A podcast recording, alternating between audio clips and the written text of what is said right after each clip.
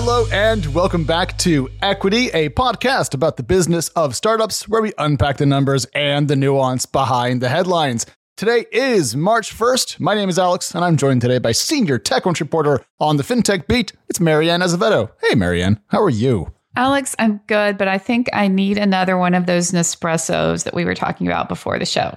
Mary Ann and I, if you didn't know, walk around toting behind us a intravenous drip of coffee just to keep our blood coffee levels where they need to be. Illegal in several states, but very good for podcasting.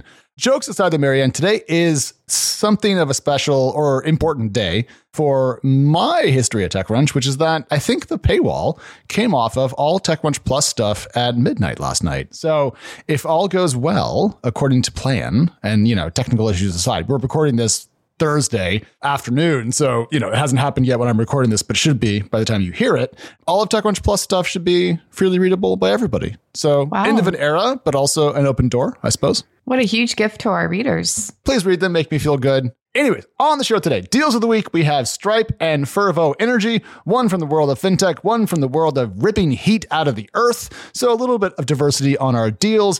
Then we are going to dive into Mary Ann's recent investigation into startups that have been built to shut down other startups. I have many questions about this. That's going to be a fun one. And then we're going to wrap up with an update on AI ownership and legality, with a special note on Microsoft's recent investment into the French Mistral AI. But first, Mary Ann, Stripe is back in the news, and once again, it's not going public. What's going on now? Right, right. So Stripe's valuation has been on a roller coaster ride over the past three years. So I reported, I think it was, is it just yesterday, that its valuation is now back up 30% to be exact to $65 billion as the company announced a tender offer, basically meaning that it wanted to provide liquidity to current and former employees. It deals with investors and it also too itself is buying some of these shares back. So the investors in Stripe together are purchasing over a billion dollars of current and former Stripe employee shares. So this is notable for a few reasons. One, just last year, the company was valued at $50 billion when it raised 6.5 billion. At the time, it raised that money for this very same purpose to provide liquidity to employees and shareholders.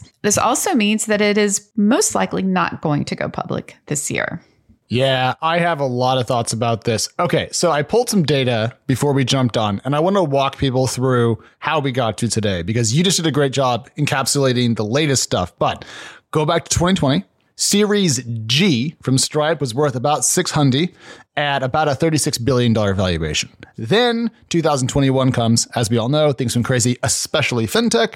The Series H was also $600 million, moving the company up to a $95 billion valuation. Not a triple, but, you know, not a double either. A very impressive fundraise. And it made it, I think, probably the largest or one of the largest, well, highly valued private companies that particular well, raise. I mean, also one of the largest in revenue terms. So I think you're right both ways. But yes, in valuation data, it stood out. I think maybe SpaceX is above it.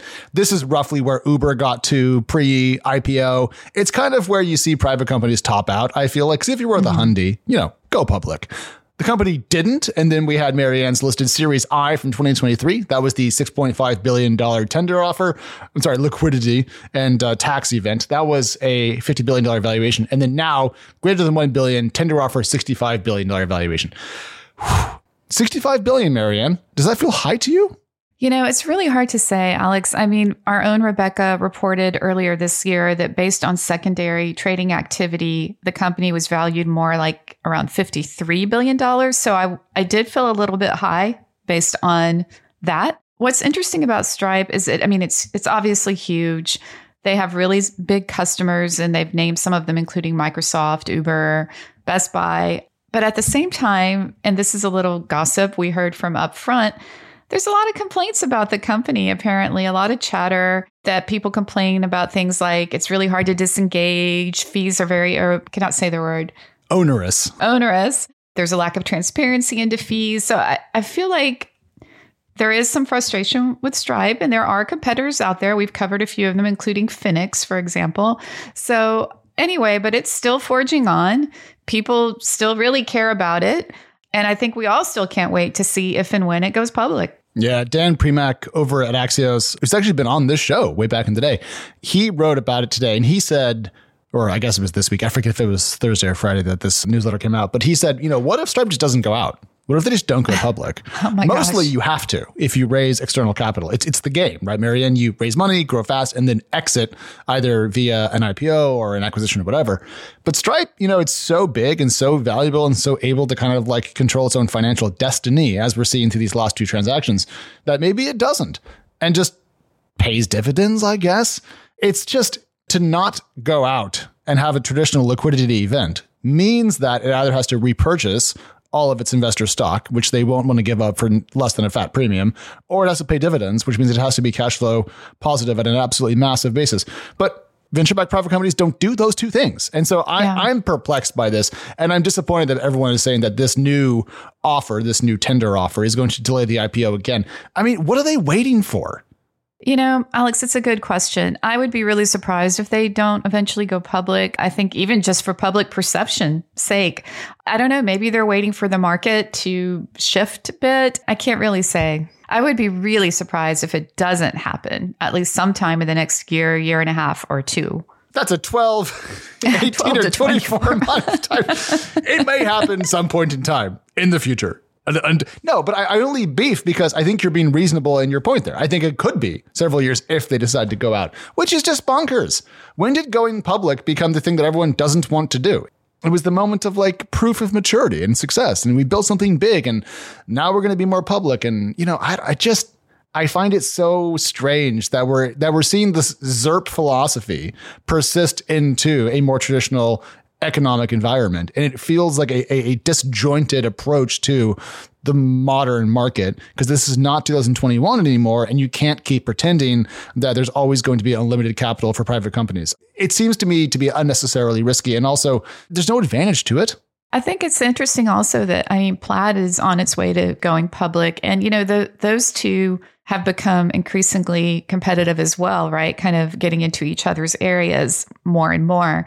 So you almost wonder if they're like kind of playing a waiting game to see who goes public first and to see how the other does. I mean, not that of course their actions are not that dependent on what their competitors are doing necessarily, but I mean, they're both on the path to going public their markets or what they do overlaps. We've got Klarna in the wings also probably going public soon, not necessarily in the same space, but fintech. So Yeah, I don't know. yeah. I feel like we're just like sitting here. This is me and Alex on the edge of a cliff, biting our nails, just waiting, waiting to see what happens with all these fintechs and whether or not they'll go public and when. Okay, so you brought up some great stuff there that I have to touch on. So, first of all, if we do see Plaid go out before Stripe, I'm going to buy Zach Perret like a coffee because that would be hilarious to me. It could happen. Oh, it could easily happen, but I think it'd be more an indictment of Stripe than an endorsement of Plaid, which is not to take away from Plaid's success. I mean, to be clear, they've done quite well. But I mean, Lord above, to me, Stripe just seems mismanaged at this point versus being, you know, like savvy in its approach to to not going public. Klarna, though, kind of a wild card. I, Yeah. Have you read their latest numbers? They just dropped their 2023 annual report. Yeah, they were pretty good still. Yeah, you know, think I mean, Klarna's doing fine. Improving its profitability, growing faster than its core market, you know, using AI in a lot of neat ways. I guess what that what this says to me is there's a lot of health, it appears, in the fintech market. And sure, valuations aren't where they used to be, but that doesn't mean these aren't great companies. Like no one no one thinks Stripe is hiding a bunch of dead rats in its, you know, income statement. I don't think Not at, at least. all. Yeah. Not so at, not at all. Maybe maybe Plaid will be the first one bold enough to actually go out and do this, but I, I- I hope they do. All right. Anyways, let's move on and go from the world of high technology and finance straight into the bowels of the earth, where we hunt out heat. Because Mary Ann, if you want to do geothermal energy, you have to dig, and that brings us to Fervo Energy, about which I am fervently energetic because it just raised more than $200 million to commercialize and expand on geothermal energy.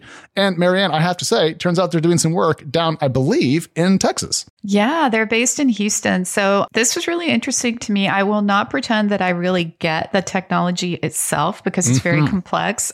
Although Tim, the reporter who covered it, did a great job of kind of breaking it down. But it was fascinating for a few reasons. Just the technology itself, what it can do. They use directional drilling techniques that were pioneered by the oil and gas industry to extend wells that they make quote, far beyond their surface footprints. $221 million is huge. It's a lot of money, especially now. It's based in Houston, which I also find interesting. And that's because a lot of the techniques they're using, a lot of the talent they're using is out of the oil and gas industry, which is yes. predominantly in the Houston area. Now, I lived in Houston for 14 years.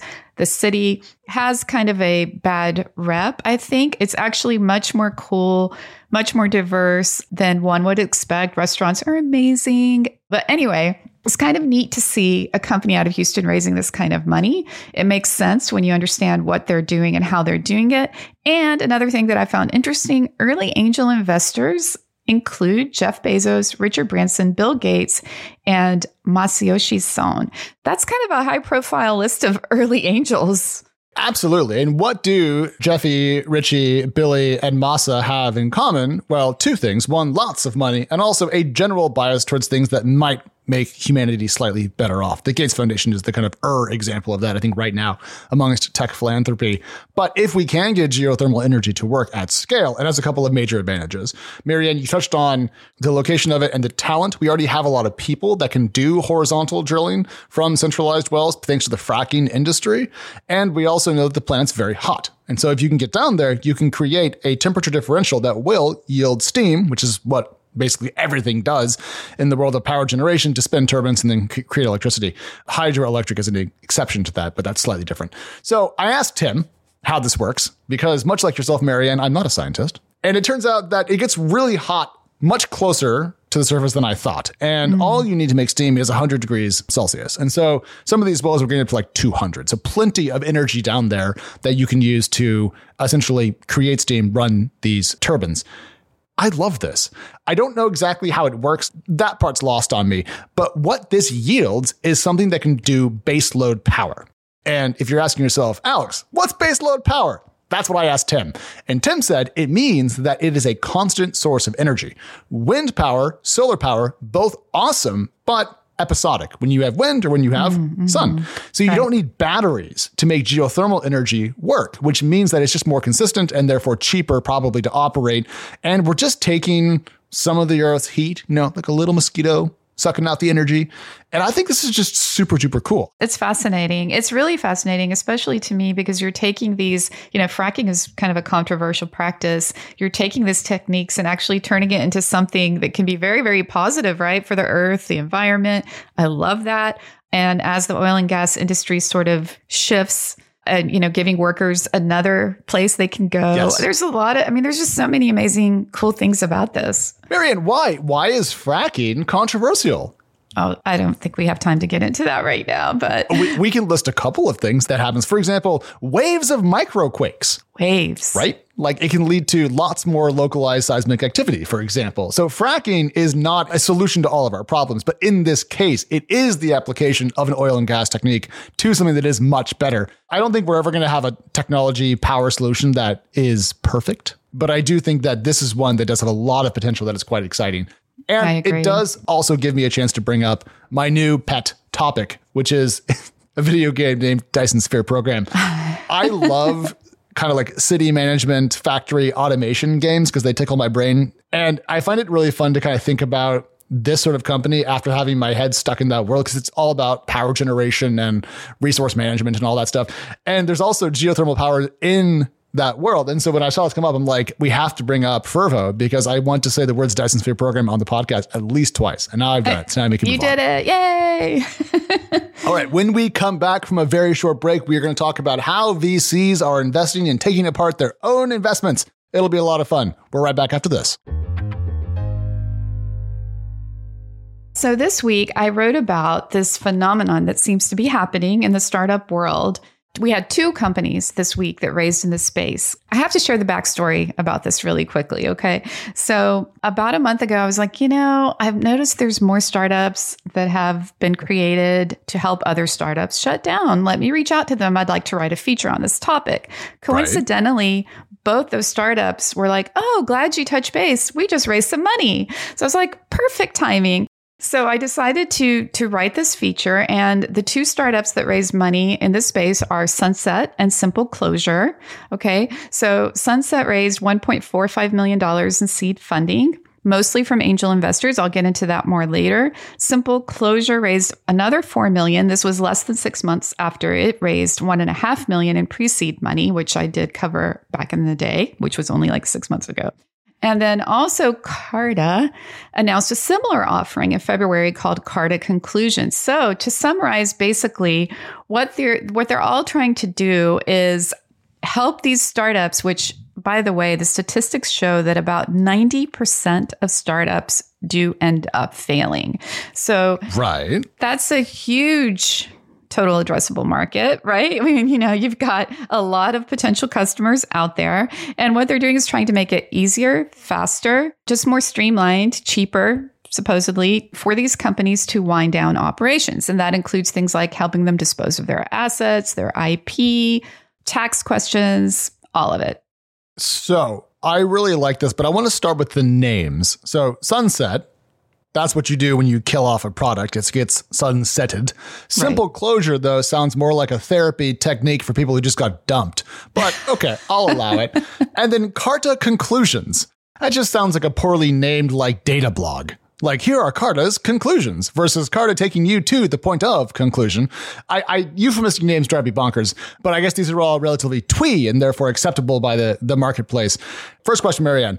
1.45 million for Sunset, not a lot of money. Is this more of a services business than a software business? Well, that's a good question. I, I feel like it's a little bit of both. It's okay. not a ton of money, but I think they're just they're trying to be careful. That's a good point that you raised because one of the co-founders that I talked to, Brendan Mahoney, told me that after talking to a lot of these startups, part of their issue, the reason why they were winding down is that even though they had good businesses, they had decent ARR, they had raised venture capital. And even though they were doing well, they weren't building what you would call, you know, a venture scale business. And so they were like, okay, we're just going to cut our losses and, and move on. So why does that happen? If you're listening to this and you are less deep in the world of venture, let me try to help here a little bit.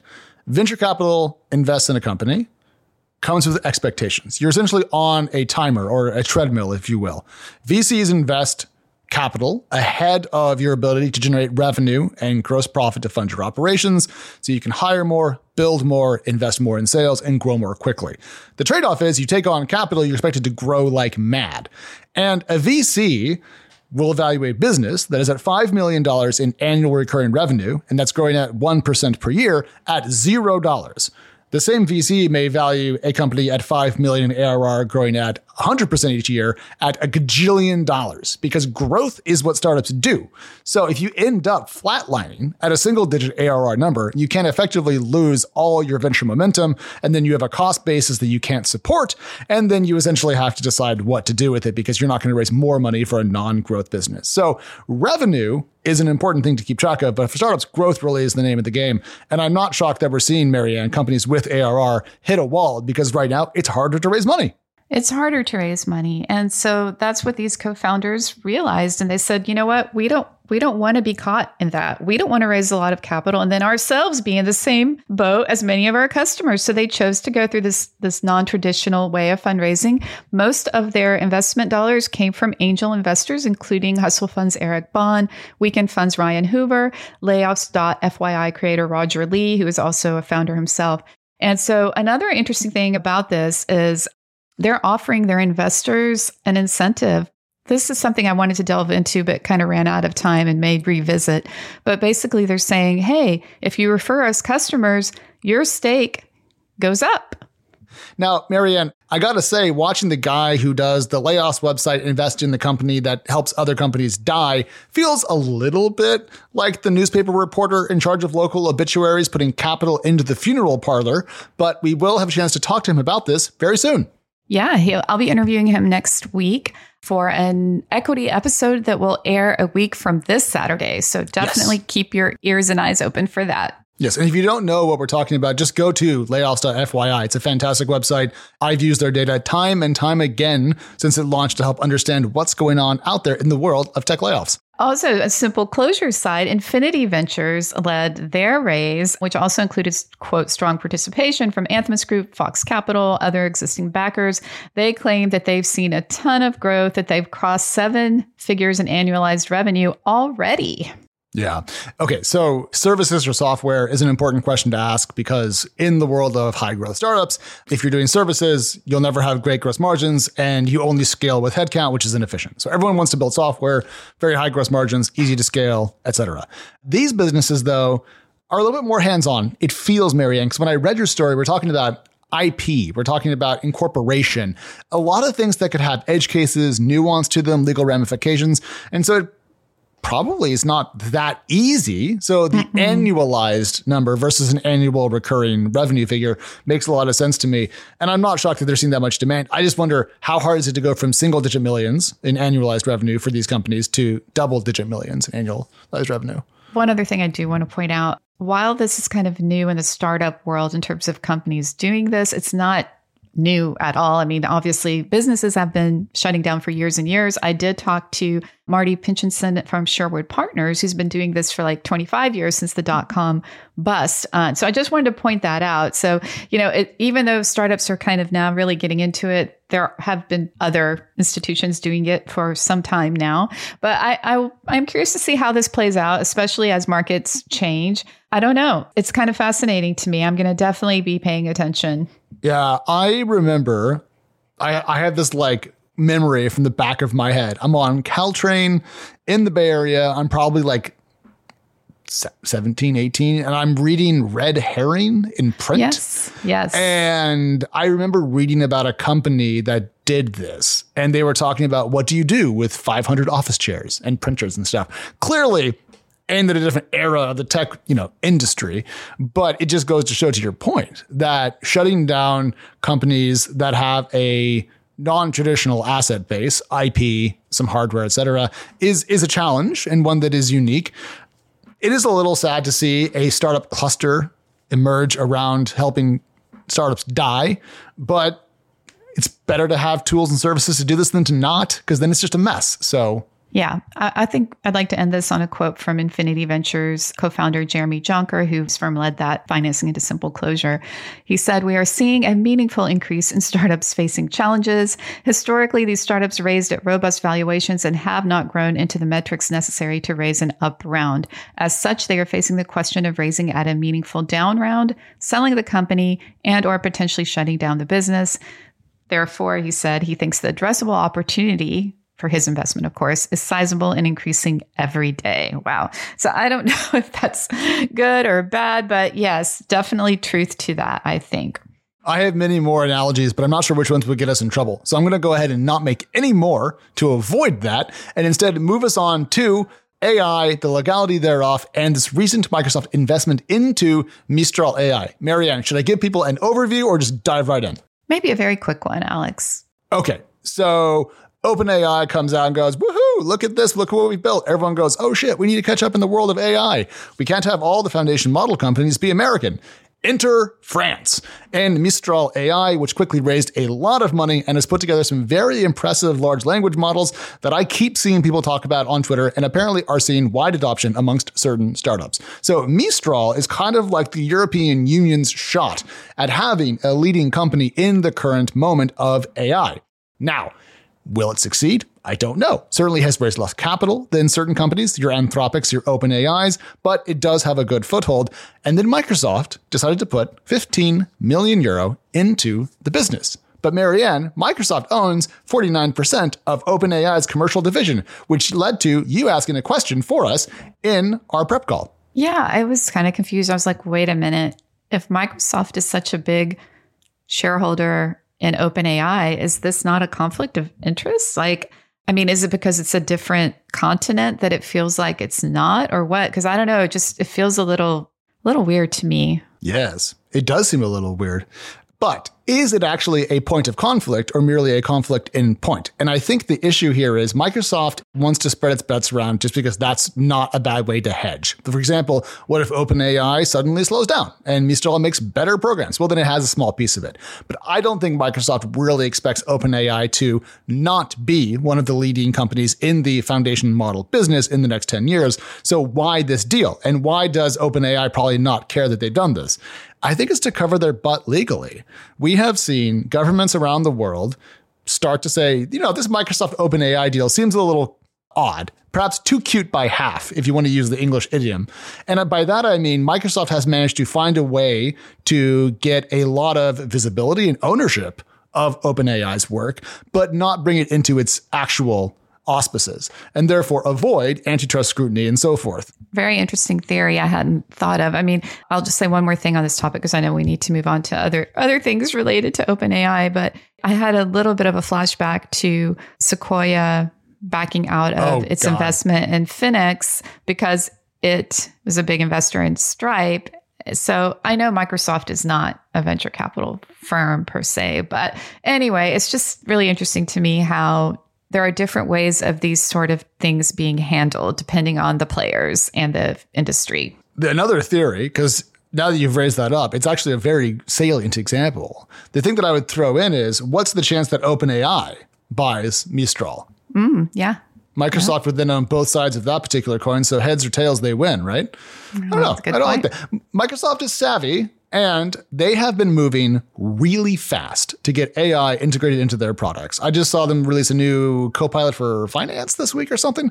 So they're they're busy with it, but there is some kind of clouds on the horizon, if you will.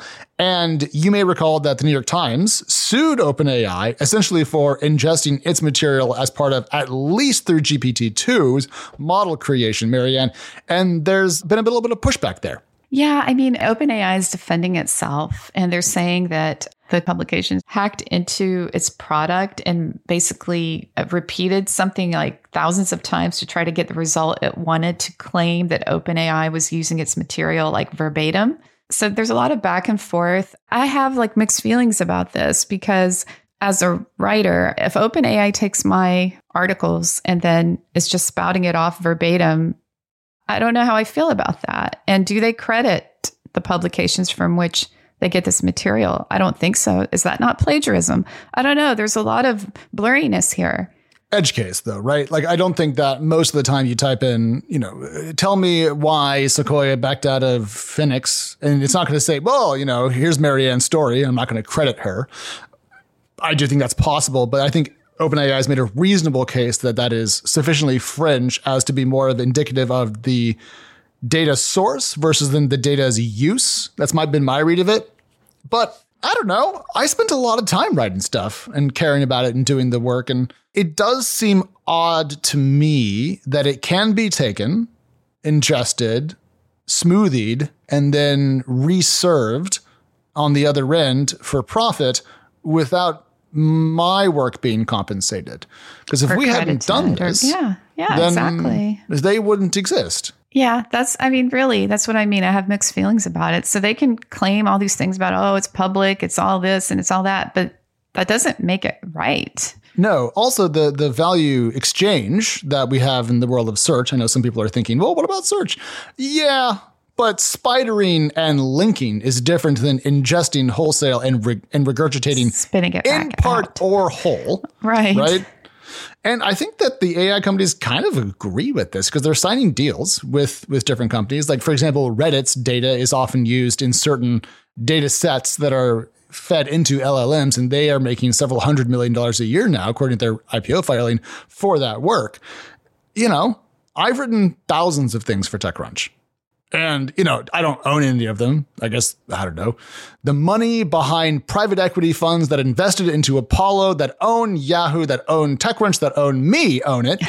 But, you know, if I'm generating value outside the business, I think the business should get paid for it. it feels weird to be saying that that's controversial because a lot of the folks who are saying that this stuff should be ingested for free because it's important are also the ones who are capitalists in their own right. They're just in this mm-hmm. case saying that it's more important for the tech to move faster than for the capital to flow where it should, which I think is self serving. I'm not shocked. It's business, but it does seem slightly gross to me. It but does summing all that up, it's going to be fun to see where the courts go on this. Yeah, especially because it, it, becomes really complicated. Because how, I mean, I don't even see how they could, if they wanted to compensate the companies or publications or whatever. I mean, you know, that would become extremely complicated, probably slow them down greatly. And I just don't see how that could happen realistically. The American model in technology and governance is to let business run ahead and do lots of things. And then we come with a dustpan and a broom afterwards and try to tidy it up. Crypto. okay. Yes, super valid, although also unpopular there amongst the same venture capital set. But in this case, we have let OpenAI build a multi billion dollar a year business off the back of stuff they didn't make. And I think there should be a way to get compensated for that because the companies that are backing them are famously litigious, right? Do you think Microsoft would give you the benefit of the doubt so you could build tech off of its data? No. No. So I would just like some consistency from the tech players here. You can't you can't be worth three trillion dollars and dash around money in the tens of billions and then tell me when you use my shit that it's it's hard. It's capitalism for me and not for thee is how it feels, which I just think is ridiculous. I'm a capitalist. I made a thing. You're using it.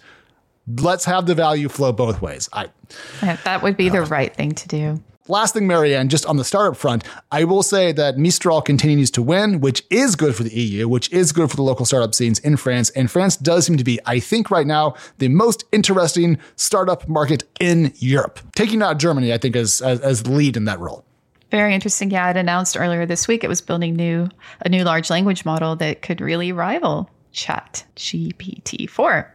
Yeah, which is impressive because GPT-4 is kind of still, I think, state of the art. Although I would love to see GPT-5, you know, sooner the better. Here's a fun game. Will we get to AGI before Stripe goes public? We may never know because we might die before both.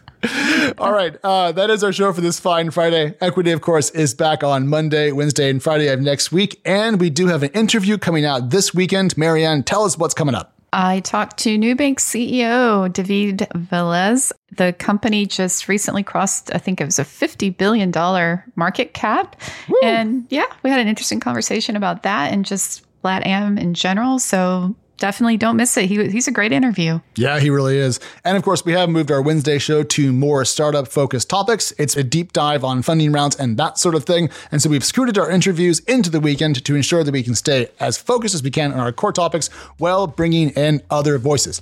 All right, that's all the time we have for today. We are Equity Pod over on X and Threads. We are TechCrunch Pods on TikTok. The TechCrunch Podcast Network has two sister shows to this one Chain Reaction with Jackie Melinek on all things crypto, and then Found with Becca Szkutak and Dominic Madori Davis talking to founders about how they built what they did. We'll see you all at early stage. Goodbye. Bye. Equity is hosted by myself, Alex Wilhelm, and TechCrunch senior reporter Mary Ann Azevedo. We are produced by Teresa Loconsolo with editing by Kell. Bryce Durbin is our illustrator, and a big thank you to the audience development team and Henry Pickavet, who manages TechCrunch audio products. Thank you so much for listening, and we'll talk to you next time.